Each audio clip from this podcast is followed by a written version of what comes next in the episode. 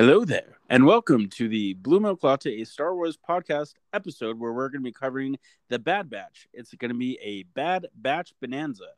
Uh, my name is Kent, uh, Blue Milk Latte Salas, and with me always is my trusty co pilot, Chris Christophsis Meade. Hey guys, what's up? Hey, welcome back. Um, so, uh, like I said, we're going to be covering Bad Batch. Um, we're going to be going over over episodes two through five. We've kind of been doing some spotlight on episodes here the past couple weeks, and uh, we've been watching uh, our Bad Batch here every week. So we want to do an episode, kind of getting caught up, not necessarily highlighting every single episode week by week, but just doing kind of a catch-all. We do have another, let's see, eleven episodes to go for the for this uh, first season of the Bad Batch. Um, so maybe we'll do another catch-all episode later on in a few weeks here. Um, but before we get into all of that, uh, Chris, tell us a little bit about some of your most recent Star Wars adventures. Uh, let's see. I finished my Darth Vader Lego helmet, which is pretty amazing looking. Yeah. Okay. I, uh, I've been uh, feeling pretty vindicated this week on my Star Wars opinions, so that's been going kind of nice. I don't know if you saw the uh, article that JJ's did did some kind of interview article recently where he kind of talks about how he felt like they should have had a better plan about the sequel trilogy. Yeah, yeah, yeah, yeah. Which was, which you know, if you've heard my thoughts on episode nine was my biggest problem with episode nine. Like yeah. most, like everything in it was fine in a vacuum, but uh, my biggest problem was it just didn't feel like there was a plan involved. So there wasn't any, you know, so things just kind of popped up out of nowhere, and like things didn't pay off the way they probably could have because there just wasn't anything, you know, there was no no overarching plan. Uh-huh. So I've been feeling kind of vindicated about that. Yeah, yeah. Um, yeah, there definitely was a I don't know, yeah, not a uh, consensus in the writing room as far as like uh, okay, we're gonna go here, then we're gonna do this, and we're gonna do this. It was a little bit more of no, we're gonna hire this director and writer, and then this director and writer, and then they'll just hand the baton off to each other. Right, and in, and in practice, it ended up being like, well, Abrams did Force Awakens, and then Rian Johnson's like, well, Force Awakens is great and all, but I'm gonna like turn everything on its head. And then Abrams goes back, well, Rian Johnson's pretty good, but I'm gonna turn everything on its head again. And you're like, I'm dizzy now. I can't. I don't know what's going on. Yeah, you know, it's pretty wild to think about. Uh, not to bring up too much of the Last Jedi, is that um, the only two uh, people in the world to write and direct a Star Wars film are George Lucas and Rian Johnson, and that's it. Yeah, it's very true. small list. They're the only two creators ever to write, and well, as far as like cinematic movies, I know Dave Filoni has wrote and directed some of his own episodes and all that stuff. Um, but as far as like the big budget movies go, yeah, that's well, it. yeah, and well, Favreau, Favreau isn't Favreau a writer on Mandalorian?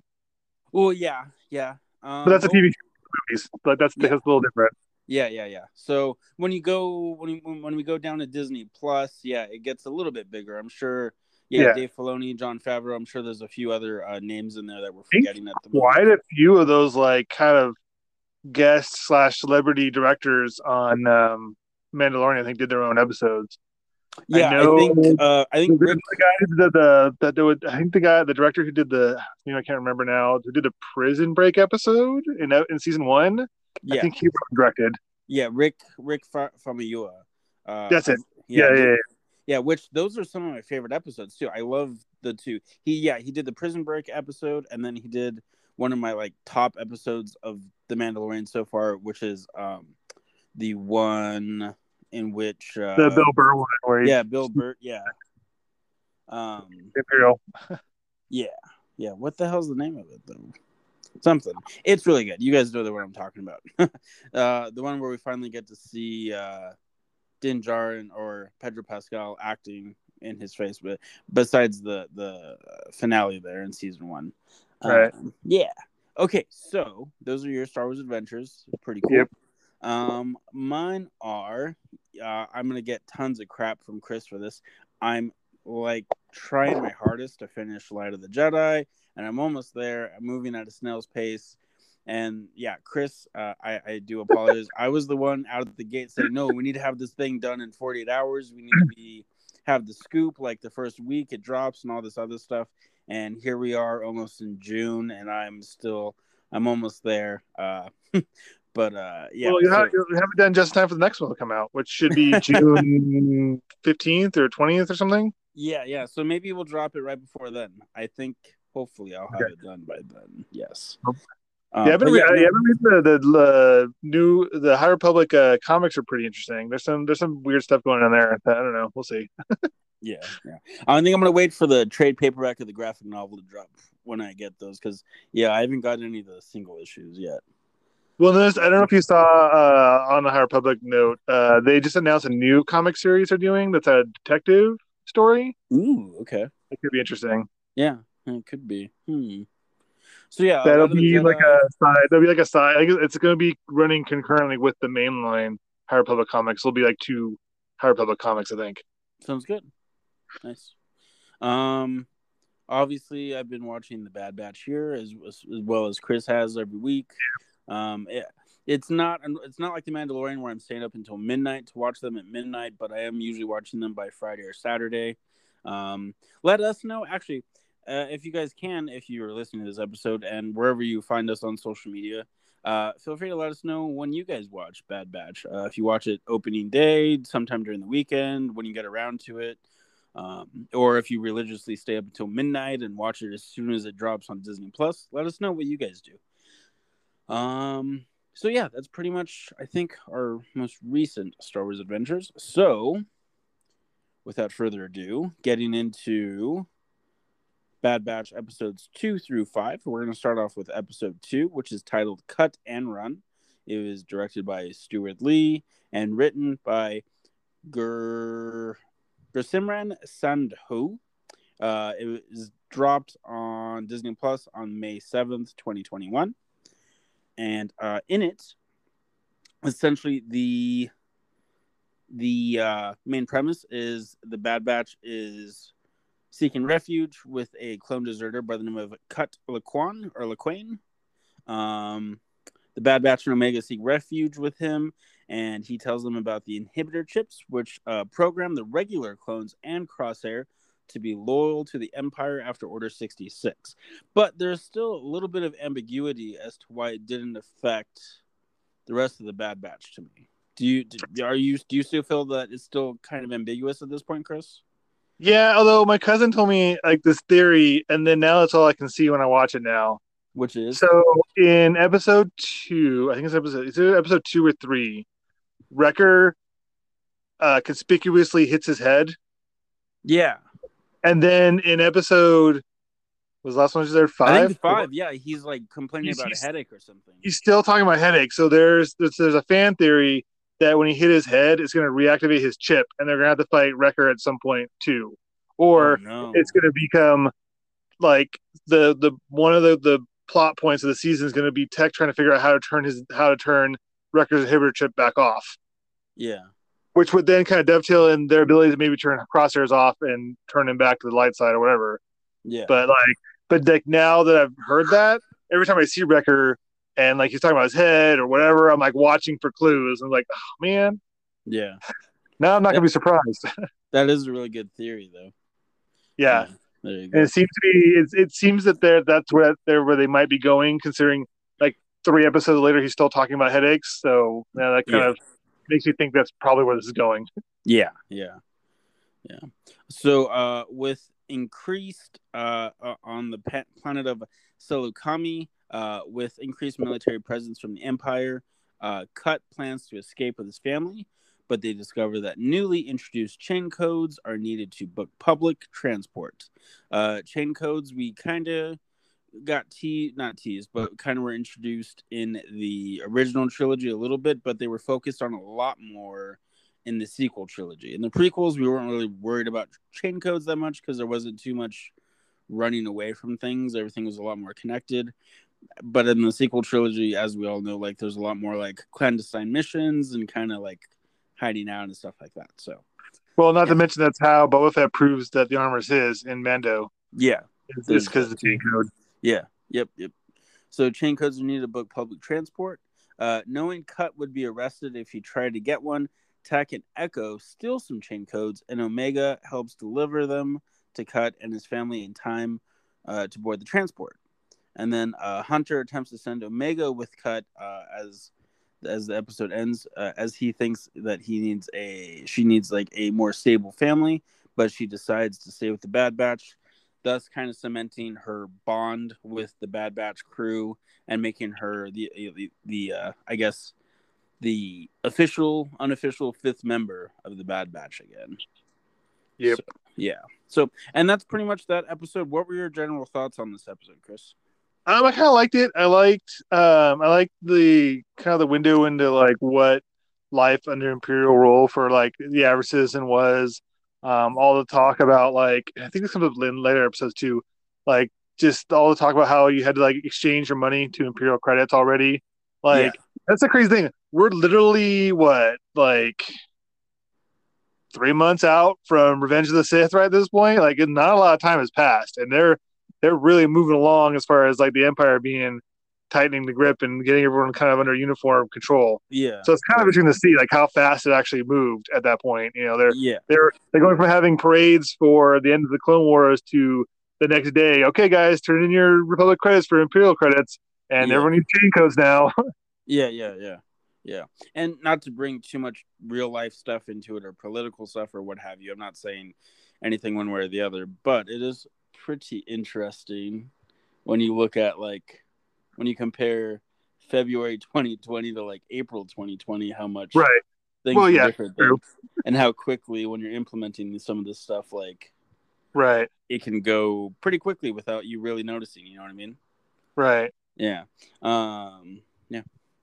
Um, yeah. So my general thoughts on the episode was it was it was pretty fun. It was a pretty good episode. Uh, I did like to see Omega bonding with Wrecker. I think in this episode is the one where Wrecker makes her like a little room on the ship, on their ship there, or maybe that's in the no, no, that's later. I think that's, that's the third, third one. That's in the third one. Okay. Yeah.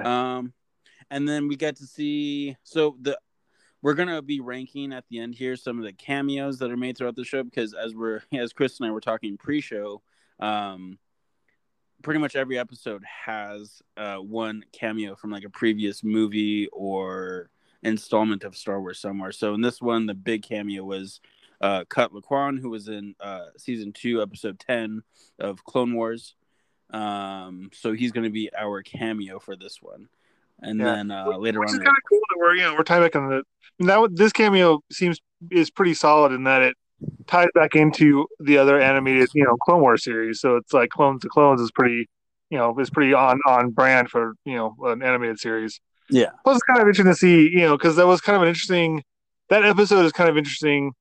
The the Clone Wars episode because you actually see a clone who decides not to be uh, a soldier, which you never see before, and then what that kind of looks like for him. Yeah. And so kind of check back in with him to see was he successful in his kind of transition to civilian life, and he was. And it's kind of interesting to see that you could that these clones are not just like living weapons or actually like people, and that they could choose not to be soldiers at some point and integrate into a society somehow. Yeah, for sure. Yeah. So, um, yeah. So that's uh episode two, cut and run. Moving on here to episode three is titled Replacements. Uh, it was directed by Nathaniel Villanueva, written by uh, Matt uh, Michnovetz, and it debuted on May 14th, 2021. Um, and the general premise the Bad Batch and Omega are stranded on a moon after their ship was damaged on Sulukami. I feel like uh, I'm butchering that word. Sulu, yeah, I'm gonna say that. Sulukami, and and an Ordo Moon dragon steals the part that they need to repair it, echoing like super hardcore Empire Strikes Back in the whole scene with Han Solo and Leia when they're stuck on the asteroid there, and I believe right. there's yeah, and I believe the also, yeah yeah yeah, they're like stealing stuff and repairing it. So Hunter and Omega set out to retrieve uh, some of the parts, but uh, Hunter is incapacitated, and uh, Omega continues on alone and is able to track down the dragon that took the part, retrieving it without a fight. And then uh, we're going to go back to on Camino. Uh, Tarkin and Admiral Rampart put Crosshair in command of a new unit of conscripted soldiers that are sent to Onderon to wipe out uh, Gerrera's camp. Yeah, the mission of Bad Batch failed in the pilot. yeah, yeah, yeah. And this scene, like, this very young season was like super duper like whoa we're going here. Okay cool. Um, yeah. really dark. Um Gerrera is already gone from the camp and crosshair uh uh kills one disloyal recruit who was uh but the rest comply and are otherwise successful. So uh pretty much crosshair gives a command for them to kill the civilians. Um there are some troopers in there, but there's also women and children. And Crosshair gives the command to essentially terminate all of them. And then uh, a trooper disobeys and doesn't want to do it. So he guns him down and then has the rest of them essentially forced to to carry out that thing. So they not only do they kill soldiers, they kill women, not just the women, but or not just the men, but the women and the children too. Children, yeah, yeah. um, yeah. So and and it's the way it's done in the episode is like super like whoa this is like pretty serious stuff. It's definitely not a show for eight year olds or at least yeah. that scene, anyway. Yeah um, it's yeah it, it is interesting because usually these animated series wait like one or two seasons before they pull that episode and they they just did it episode three and like holy cow. Yeah yeah yeah. Um so tarkin sees potential for conscripted soldiers concerning Kaminoan Prime Minister Lama Su this might set up a plot thread for later on in the uh, in the season uh, when we're going to be because at some point we're going to have to be transitioning from clones to just your everyday everyday person, yeah, off the road or off. Well, it seems like that's kind of the at least a few episodes where we jump back to Kamino. That seems like that's kind of the B plot of the Bad Batch is this transition from the Empire using clones to conscripted uh, to stormtroopers. It seems like that's kind of like that's the the B plot. Yeah, yeah. Um. So, Chris, help me out here. Uh, on this episode, who was our our guest or not our guest, our um cameo? cameo. Yeah, I you know I I don't think we I we I don't think we have one. We uh, could say to be honest, I haven't. I mean, I haven't watched this episode like more than once, like I usually do when we do our like our recap shows. Yeah. Uh, there could be. I mean, th- if there is one, it's going to be obscure, and it's either going to be one of the troopers, one of the replacement mm. troopers, might be somebody mm. from something, but I don't know. I don't remember what their names are, so I couldn't, you know, tell you if they are or not. Uh, and then maybe uh, we say uh, Rampart or Rampant or yeah, Admiral, Admiral Rampart. Yeah. Although I yeah, think. I, I th- although I, I kind of feel like he's being set up as our big bad for the season. I think he's going to be like their, their like their kind of their, um, yeah, they're their big bad for the season at least, or for the yeah. for the show. Yeah, one or two. He's going to do something like somewhat like successful, and then Tarkin's going to kill him and take all the. uh all the Well, yeah, that's that's well, that's a given, but just like he's going to be the one who's going to be kind of the the one trying to track the Bad Batch or hunt them down or kind of pulling crosshair strings. He'll uh, he's going to kind of be very similar to well, and, and, and most of the, and the rebels had the same thing too because they had uh, uh I'm going to blank on his name, the one Imperial guy that was in charge of um, Lothal. Uh, well, a couple different ones, but like you know, the one guy turned yeah. out to be he turned you know he turned sides. He was actually you know he he changed sides, but then like, but, but like he kind of was that role too, where like like some big imperial muckety muck that you recognize shows up and hands off the reins to this guy you've never heard of, who then ends up being kind of like the main bad guy for the you know for the season. I think that's yeah. that's what it's going to be. Yeah, um, Kallus, Agent. Yeah, or yeah, he turns out to be Agent Kallus. Yeah. Yeah, uh, yeah, yeah. Uh, yeah, yeah. Cool. Um, do. So actually, yeah, we'll say that the cameo for this one was. I mean, I guess it could be Tarkin, but he's he showed up in the pilot, so I don't know. Yeah, so did so did Lama Su. I want to say Lama Su, but mm, we'll just say just for fun, uh, it was an Ordo Moon Dragon, the one that steals the uh, all right the part because because we've seen the Ordo Moon Dragon in previous stuff, and now it's just popping back up again. All so right, that's what we'll say. okay. yeah. All right. All right, next up here we got episode four titled uh, Cornered, directed by Saul Ruiz and written by Christian Taylor. Uh, on May 21st, 2021.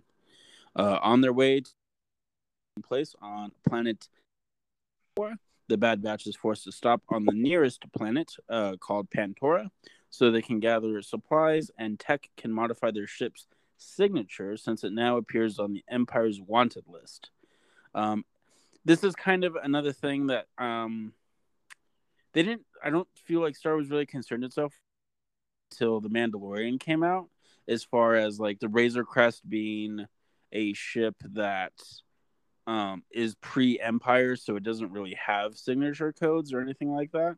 I feel like this is kind of like a, a sci fi thread that they kind of introduced in The Mandalorian, and they, they, they've been kind of messing well, around. Getting, I, shoot, I'm getting mixed up, but I don't remember, I'm, I don't remember if it was in the books or from the movies, but isn't there something with the Falcon?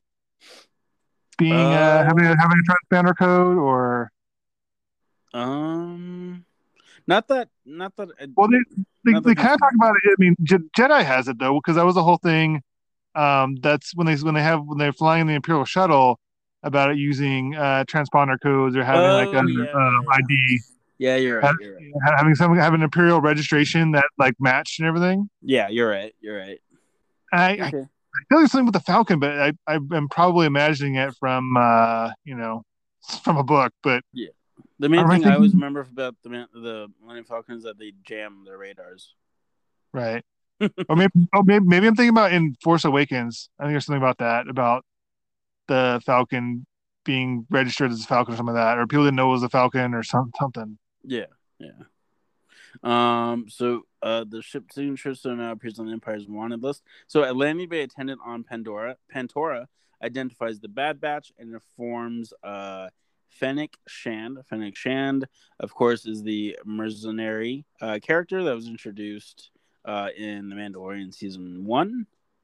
Um, yeah, one. You're right. Yeah. What's that? Yeah, yeah. I, I, she's more. I, I was more associated with season two because she has like three episodes in season two. But yeah, you're right. She was, in, she was in the one episode of season one. yeah, she was introduced there, and then yeah, had more uh more stuff to do in season two, essentially. Uh, yeah. She's a mercenary who's been hired to retrieve Omega, Hunter, Echo, and and whoops, I'm sorry. She's been hired to retrieve Omega.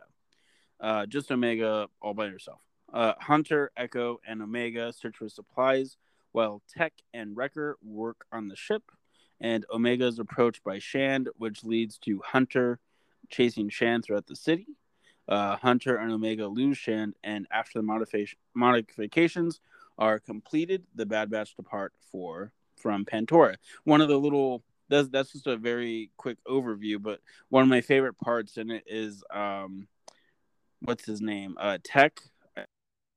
Maybe it, no no no it's Echo. Echo was traded Oh a, yeah, when he was sold as a droid. Yeah, he was sold as a droid to at a droid depot. And then when they realize that they need help installing the parts on the ship, all the droids go and help. Right. Uh, and it's pretty cool. It's like a pretty, it's a funny scene, but but it works really well. Um, episode. Yeah, I like um, that part when he gets all offended by how little he got sold for. Yeah, yeah, yeah. He's like, I'm worth more than that. Yeah. Um, so Hunter and Omega lose Shannon after the modifications are complete. The Bad Batch depart from Pantora. So obviously the big cameo there is going to be Fennec Shand.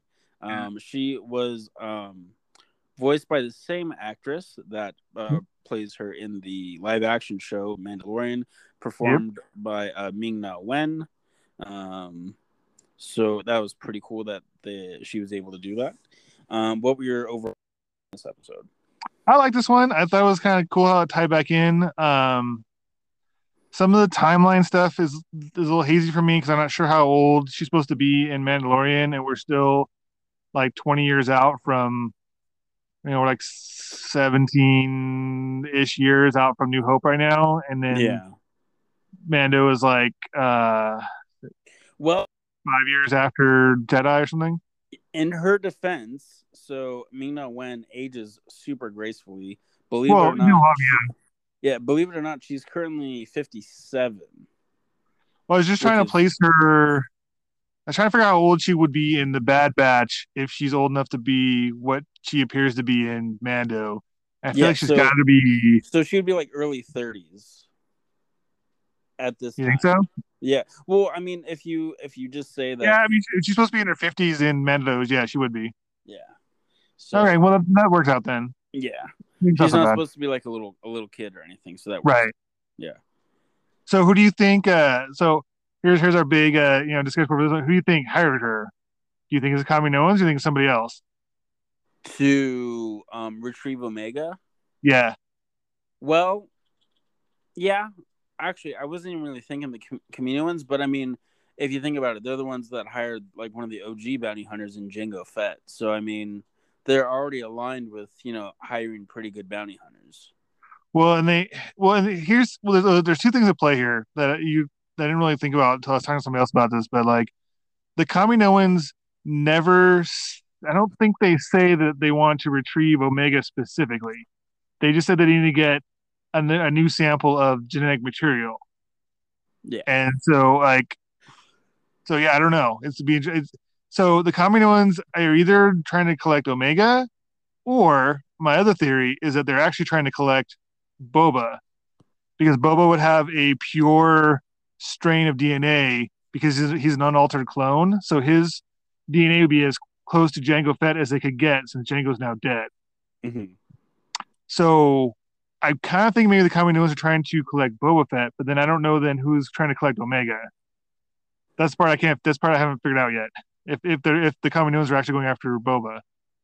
Yeah. Well, I mean, this might seem super far fetched because it kind of goes down the line of um, the Mandalorian and them kind of searching for Grogu, but it's kind of been teased, but not too much. Um, I know you and I kind of thought about it here and there that Omega may or may not be a force sensitive clone, right? Yeah, well, I, I proposed that theory when I think we did our, our Bad Batch pilot review. Yeah. So, if that's true, thinking about it, wouldn't would it be fair to say that possibly Palpatine is sending a bounty hunter? Because not only are you not looking for your, you know, Order sixty six and all these Jedi that are Force users. What if there was a clone that had somehow had Force power that you could find a way that you know? Because he's already, we know that he eventually ends up wanting to clone things anyway this could right. be like a precursor to all of that. Right. Which was yeah, I think that was part of my theory when we talked about this before. The only the only issue with that is that if like if if it's known that she is a clone, uh, I'm not sure other than like through sensing her in the force, would Palpatine be aware of it yet? Because you kind of get the hint that maybe the Kaminoans know, and they're making it a because they make some comment about not telling the Emperor about Omega for some reason, and they don't say why. Yeah. Mm. Which was kind of like a weird line where they're like, that, that's kind of what led me down the, the path that maybe she's force sensitive because they're like, well, you know, Omega special and and you know, and and we'll have to wait and see how this empire pans out before we tell the emperor about what we what we did with her. You know, like what did you guys do, and why would the emperor be interested in anything other than like a clone sensitive, uh, I mean, a force sensitive clone? Mm. So I mean, it's possible, but I think I think we're missing a, a key scene where the Kaminoans come clean and kind of admit that she's force sensitive, and then like yeah, the Emperor would definitely be sending bounty hunters or Vader himself to go collect her. Yeah, yeah, man, I didn't even consider that. So at this point, Vader is walking around figuring stuff out. He's probably he's walking his, around Vadering. yeah, yeah, he's got he's probably got his yeah training wheels going on, seeing like what all the buttons do on his on his chest piece. Right. Do you think I didn't even think about this until right now? Do you think we'll we will see Vader make an appearance in season one? Uh, I don't know. It kind of we'll see. Right now, it feels like they're they're really trying really hard to get uh lore junkies on board with Bad Batch. I don't know why they feel they need to do this, but I feel like they're really like really pushing hard on the lore junkies. So there's a good chance to to try and convince people to watch Bad Batch.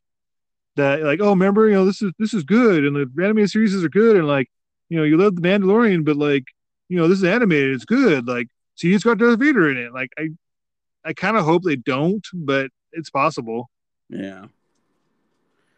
Yeah. We'll see. What a, a more maybe appropriate question would be: Would you like to see Darth Vader in season one? I, he's he's too powerful for them. I don't know. I don't know what purpose he would serve other than to do a re like remake the hallway scene from Rogue One to prove how badass Vader is because because I mean he's he can't like the Bad Batch can't couldn't stand against him. There's nothing they could do to fight him.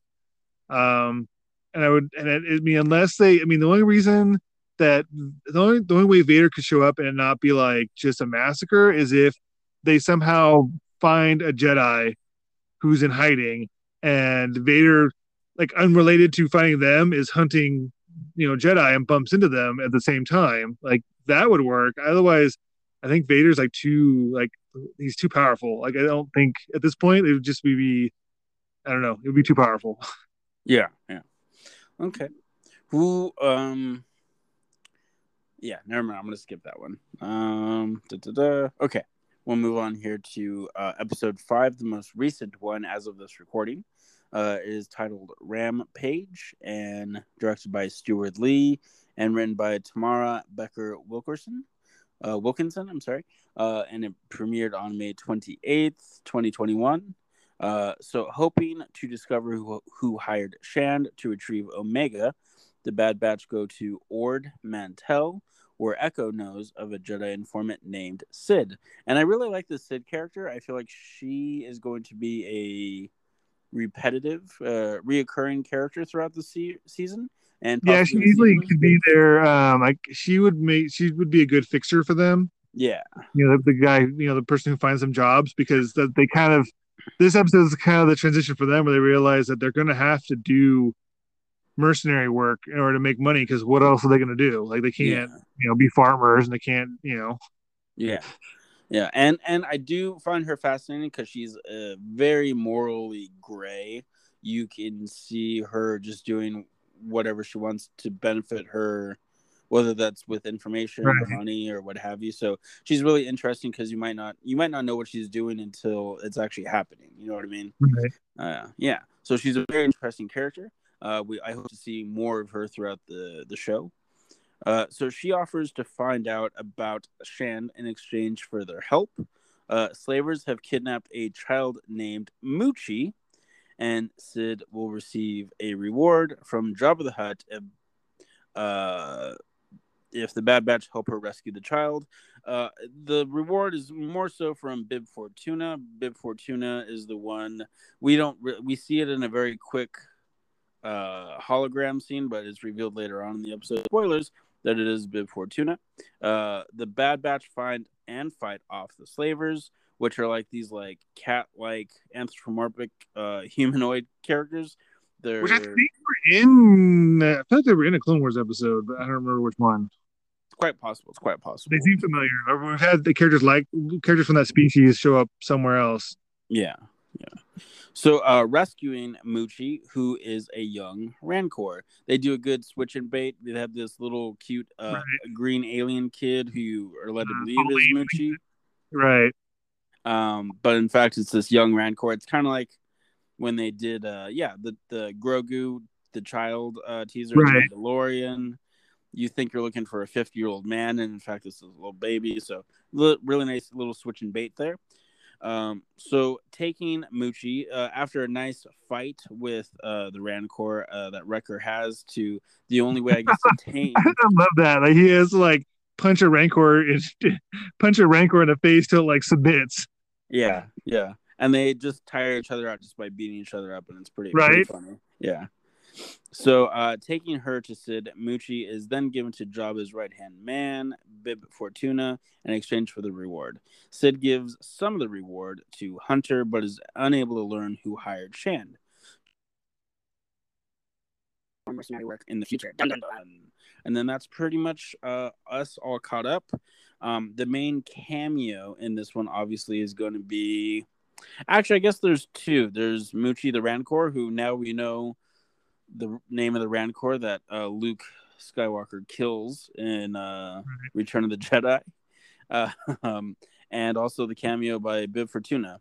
Um, so I guess that'll be like a twofer. Um, right.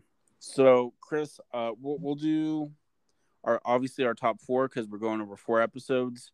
Um, Chris and I kind of just came up with this on the spot, so we're not going to go into a super lot of detail, but we're kind of just going to run rank our favorite cameos out of those episodes. So, Chris, I'll let you start first. What's your what's your fourth one?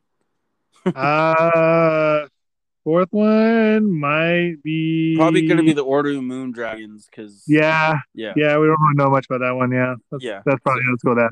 Yeah, yeah, yeah. I'm gonna. I'm also gonna say that's the fourth one. I mean, it is a super awesome nod to Empire Strikes Back, though, with them doing essentially the same thing that they did uh in that film. But yeah, they'll be number four. Uh, Chris, what's your number three? Uh, probably Muchi of all things. Really? Yeah, because it was just kind of a weird, like, okay, I yeah. guess.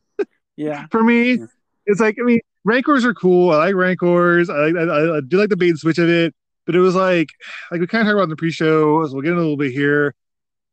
So I read someone else that made this critique, and I kind of agree with it. My critique of the one critique I have of the Bad Batch as it stands now is it feels like it's really trying really hard to tie itself into everything else and it doesn't have to. Like you don't have to give the backstory of every everything should have a backstory but you don't necessarily have to show it always. Like i don't necessarily need to know where Jabba got his rancor from or that it was called Muchi like i, I just i don't know. It's it's kind of it's a fun factoid that would have been fun like in like a in like a comic or like in a novel but in your, in your mainline star wars like visual media i don't know if it's necessary yeah just just to be honest. Okay. You know. Okay. Yeah, I got you. I got you. Um, my number three will be Cut Lawquane. Uh, he was uh pretty cool, uh, interesting character. Seeing a clone, uh, you know, just make a civilian li- life. I'm not too familiar with the episode that he makes in, which is uh season two, episode ten. Um, I'm gonna give him just the number three spot. Um, but it's pretty cool to see a previous character make uh, the crossover to essentially what is uh, Clone Wars season eight, but branded as Bad Batch. So it's nice to see right. him pop back up. Uh, Chris, what's your number two? Uh, number number two, yeah, would be would be cut. Uh, because I did I did like you know I, I did like a storyline like you know like like kind of talked about earlier the seeing that like clones could you know choose not to be soldiers and could fit into a civilian lifestyle i think was kind of interesting thing to think about. So yeah that's i'd probably put him as my number two. Okay. Cool. That's cool. Um i'm gonna go excuse me sorry i'm gonna go sneezing there on air um sorry, uh, coming back here. I'm gonna go number two. I'm gonna go be controversial. I wasn't going to, but I'm going to be number two is gonna be Fennec Shand. Uh, it was a really? pretty cool. Yeah, yeah, yeah. It was pretty cool appearance. Um, I I love her. I am uh, super excited to see what she does in the book of Boba Fett. Um, and I'm I'm assuming that we're also going to be seeing a lot more of her in the rest of this Bad Batch season one, uh, hunting them, continue to hunt them down. Um, maybe she'll make an alliance with them. Maybe she'll be successful in her bounty. We'll see. Um, it was a nice teed up episode for her. And then, uh, Chris, uh, let's. I think we know what your number one is going to be. Go ahead. Uh, Shand. Yeah. Okay, for all the same reasons you said. I'm kind of curious to see where she goes. Um, I think I, it's going to be interesting because like it, she has to be. The problem is we can't like her too much because this would be her time period where she's going to be super like hardcore and real like hard ass about stuff. Yeah, where you don't really get to see her be kind of her softer side to you get the Mando, which like we talked about is like you know twenty plus years from now. Yeah. So I feel like I feel like she's she can't. I don't know. I don't know she's going to be able to team up with them unless something like catastrophic happens because she should be all about that, you know, about making that payday right now. Yeah, because they, they, talk, they did talk about that where she's just kind of just starting out and she's really trying to get herself established, so she can't really afford to let bounties get away or anything. So it'd be kind of interesting. She's going to be kind of an unstoppable killing machine. I have a feeling for yeah. like most of the season. Yeah, we'll get, we'll get to see uh how Star Wars handles like a Sarah Connor type character. Right. Yeah. So uh here's my controversial pick here. Number one, mm-hmm. we're gonna go with Muchi the Rancor, only because I think okay, if it's the old old saying that a lot of Star Wars fans, it depends on what day of the week you ask me, like what my favorite Star Wars movie is. There's not a definitive one, two, three, or four, five, six, seven, eight, nine. It does switch up here and there a little bit. Um, so if you ask me this question again tomorrow, Muchi, we'll see. But today, right now, and maybe it just might be because I watched the episode just yesterday, or I'm sorry, earlier today, so it's super fresh in my mind. But I liked it. I thought it was super wacky, and I I always liked the wackier side of Star Wars. Um, it's interesting. I, I know that it's a little cheesy to be like, yeah, I know that we don't need to know like the backstory of like the Wampa that attacks Luke in the cave. We don't need to know that. But at the same time, it's super fun and super wacky, and that's one of the aspects that I like about Star Wars. Um, and it was cool to see Bib Fortuna there, even though we know exactly how his entire fate ends now. Right. yeah. Um. So yeah, Muchi the Rancor would be number one. All right, I'll let you Yeah. have it. Thank you. no, yeah, and I don't know. I, uh, it could also be his fight with Wrecker because Wrecker is by far my favorite of the bat, favorite member of the Bad Batch right now. Um, He's I'm getting be- better. yeah, One of, one of my one of my friends uh, I was talking to you about it was kind of a little turned off by him in the in the pilot because he was like he felt he was too dumb, which I can kind of see. But he seems to they seem to be giving him some more dimensions because like he can't just be like the dumb strong guy because that's a very like that's a trope and they kind of need to be moving away from that a little bit. yeah. It's No, the we'll- reason. we'll- It's the reason mm-hmm. why the Hulk probably will never have that successful of a solo movie because Right. there's only so much you could do with a big dude that smashes into stuff. Right. Yeah, yeah. The day that they could they crack the egg on the the big buff tanky characters, the day that I don't know, they'll, they'll figure Well, out. All, what- yeah, which way to do it? Yeah, you either do it like very stereo- stereotypically, where it's like he's big and dumb and just punches things really hard, or you make him like super big and strong and scary, but then smart at the same time to kind of try and subvert it. But then that's also kind of like a weird trope in its own way. I don't know. There's Yeah. yeah, there's not really an easy way to do that. yeah, I just like Wrecker because he's super playful and he always charges into stuff, and I don't know, I like it a lot. Not to diss any of the other members of the Bad Batch, they're all pretty awesome in their own unique ways. Have Have you had a change up in your favorite Bad Batch character thus far? Um, I don't know what I said Because before. Uh, said because last time we talked Bad Batch, you, you said Hunter was your favorite, right? Probably, it sounds right. No, I still, I think, I think I still really like Hunter.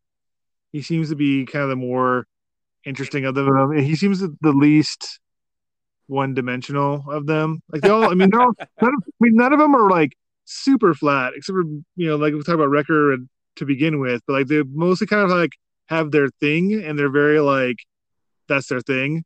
Yeah. Whereas like Hunter seems to be the most like dynamic, where he kind of has different reactions to things, and he and sometimes just to be fair, they they spend more time with him and kind of he kind of is the unofficial like main character. Like as much as Omega is the audience's way into the Bad Batch, once you're in, Hunter kind of takes over as like kind of the main character. Like like most of the stuff is kind of seen from his perspective. Like the action or the adventure or the the moral dilemmas are kind of filtered through him and his moral lens more so than the other characters. The other characters kind of do what he says to Yeah. some extent. Yeah, I get you. Yeah, I mean, they could do a whole bunch of stuff with um Echo that they kind of did in season 7 of Clone Wars as far as like I feel like I mean when you talk about like soldiers and stuff and like possibly, you know, like PTSD that they're dealing with, I feel like Echo Right. would have like an insane amount of it. Right. Yeah. Yeah. Because Echo, yeah, Echo would be the one if you're gonna if you were gonna to discuss kind of the aftermath and trauma of war, then Echo, yeah, Echo is definitely your character for that because like he he not only has the mental scarring, but like the physical scarring and disabilities and deformations from you know from his war experiences. Yeah, yeah. Um yeah, man. So that's pretty much our Bad Batch Bonanza Bonanza catch up episode here. Um let's see. Chris, is there anything else that you wanna about about Bad Batch or just Um, I think something else Star Wars related that came out. They announced they, they announced Yeah, they did a bunch of High public announcements um, for books, like they did a new comic series, and they teased a couple of the the next books. I guess this the um the the way they're doing some of the High Republic storylining has to do with like in like one set of media will be on like one thing and the next set it will change to something else like a different event Mm-hmm. so like the first few books the first the the way the wave of stuff we're in now is like the Nihil and like the fallout from the Nihil and Yeah. as well as the the introduction of the the the Drengir but Mhm. then the next phase of stuff is all has to do with like the galactic fair that happens on um beacon on the starlight beacon yeah, so it's kind of like a world's fair but like on a universe scale yeah. uh Every- that's, you know, on, on like the outer rim scale and that's going to be the focus of the next set of like phase books two. for like the young adults yeah the phase two is and the, the, they'll start with this next book i think it starts with the next adult book at the end of june we'll, we'll start Yeah. that we'll start that phase Yeah, Yeah, I'm excited. It should be pretty awesome. I'm I mean, we don't know any information yet, but I'm super interested to see how the acolyte ties into some of this High Republic stuff because that's supposed to be focused on like the tail end of the High Republic. So Well, it's interesting because now that the High Republic stuff is coming out, they're starting to tie some of the future stuff back into it. Because I was just reading today, uh, not the newest Aphra, but a couple couple months ago's Aphra, uh, where she's actually trying to find a Nihil uh, hyperdrive in like some wrecked Nihil ships from some you know from the High Republic era. wow, And they Nice. actually, yeah, yeah, they actually call the Nihil and they reference it and they kind of, you know, talk about it and they talk about the legends of the Nihil being able to like use hyperspace lanes that no one had ever heard of to jump in and out of battles and stuff, which is kind of fun. Because like, oh, I read, I read about those guys. Yeah, yeah, yeah, yeah. That's awesome. So hold on. Okay, so this is totally random. I didn't prepare Chris for this at all. um, now that we're talking about Doctor Doctor Aphra, um, and just as fans, this is what we do. This is what we like to do. If you were going to cast Doctor Aphra and like a uh, to make an appearance in a Disney Plus show, um, who would you want to play Doctor Aphra? Uh, what time period are we talking about? Are we talking about Mando era Aphra? Uh, sure.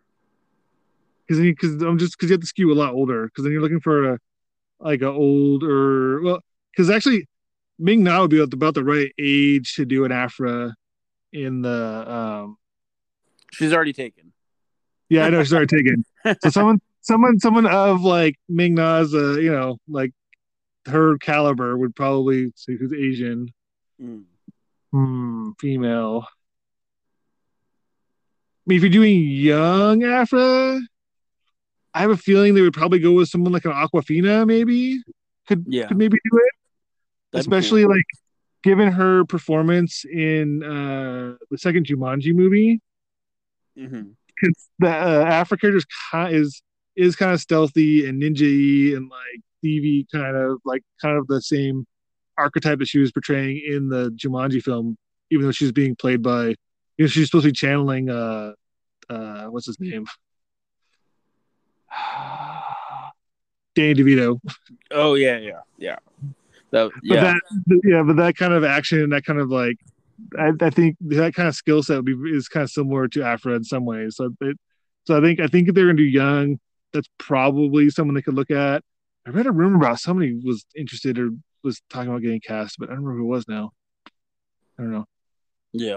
It's all just bait and switch rumor mill stuff. But I did read that uh they're trying to get Daisy Ridley back for some project. I don't think a movie or anything, but some project. It might be like just like a voice acting job. I'm not sure, but um, they're trying to get Daisy Ridley back for something. We'll see. Well, I mean, they, they, Yeah. could, they could do like you know a founding of the next order of whatever force users that she's kind of found. If it's gonna be more Jedi's or just do her own thing. yeah, You know, like is like the, you know, there's like the kind of the older mentor character in like Yeah. a you know, kind of sequel sequel trilogy. Would it Um, be? would you be accepting of it? Okay, so say, because we know we're getting um some some movies in theaters here pretty soon. We're getting that Taika movie. We're getting the uh the Patty Jenkins Yeah, uh, Rogue Squadron, yeah. Rogue Squadron movie. Would you be interested in seeing a, another? So this might be a little confusing for some of the older folk, but we'll see. A Star Wars Episode One but it's no longer the Skywalker saga anymore. They just pick up with like Daisy Ridley's or Rey her new her new storyline. Yeah, I can, I can, I can, I'd be down with that. I'd be okay with that. It'd be, but what do you think? I mean, for us, I think it'd be pretty awesome to see that title again somewhere, but with like a new sub, you know, subtitle and all that. But do you think for like, I don't know, not to like be an ageist or whatever, but like for like our like parents or like the uh you know just people in their older they're, they're gonna be like, wait a minute, wasn't there already an episode one? What the hell is this? Do you think it might be too like confusing? I don't think so. Yeah. I mean, well, I would say no, but apparently Solo really confused a lot of people, and Rogue One was, you know, fumbled a bunch of people. So I don't know. Yeah. Dude, okay, so not to shout out to um, Scott Kruger and uh, Sal Perales for joining us on our Spotlight on episodes, but just like random like friends and other folks I've been talking to, I didn't realize like I knew a lot of people liked it, but I had no so admired. Like Oh yeah, no, just, I know. I I kind of knew it. Like it's it's it's considered. It's I mean of, of the Disney era ones, it's I think it's I think it's kind of most considered to be like the best. Yeah, yeah, yeah. It's definitely yeah. Everyone is ranking it either because it's like one of my favorite just icebreaker. Star Wars fans, I'm like, oh, what's your favorite movie from it? Blah, blah blah blah, and it blows my mind just like how I expect them to say like a prequel movie or one of the originals, and everybody's saying like Rogue One, Rogue One. I'm like, wow, this is pretty pretty mind blowing. I mean, Rogue One is is is good, and it, it, takes that thing where it's like it does Empire Strikes Back, but takes all the Force stuff out of it. yeah, except the, except at the end when we, when they get to kick you in the ass with it. Well, yeah, but it's like in general, it's like it's like everything you love about Empire Strikes Back with none of the Skywalker saga stuff in it. yeah, yeah, with uh, more action, less melodrama. Right. Yeah. Hmm and no lightsabers except the end. Yeah, yeah. Hmm. Yeah, man. So Rogue One blows blows my mind. I don't know. Um, let's see here. Uh, I think that might be it, man. I think that might be it for this episode. Right. We, we did it for this week. Yeah, we did it.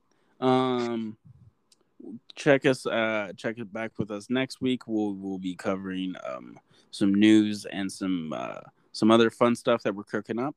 Um, so stay tuned for next week. Uh, thank you guys so much for listening. Um, Chris, what would you like to leave with the good people? Ah, uh, shoot, I don't, I don't know, tough one. Uh, I mean, I always tell you guys to read Star Wars books because they're awesome. Um, maybe we'll leave you. Maybe we'll leave Kent with finish the freaking book. That's what we'll leave with. Can't yeah. finish that freaking book. yeah, yeah, I'm on it. I'm on it. I'm working on it. Uh, and I will say, uh,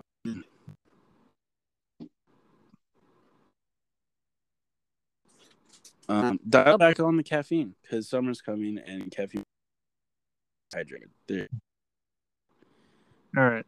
Okay, cool. All right. Thank you guys. May the force be with you. Have a good week, guys.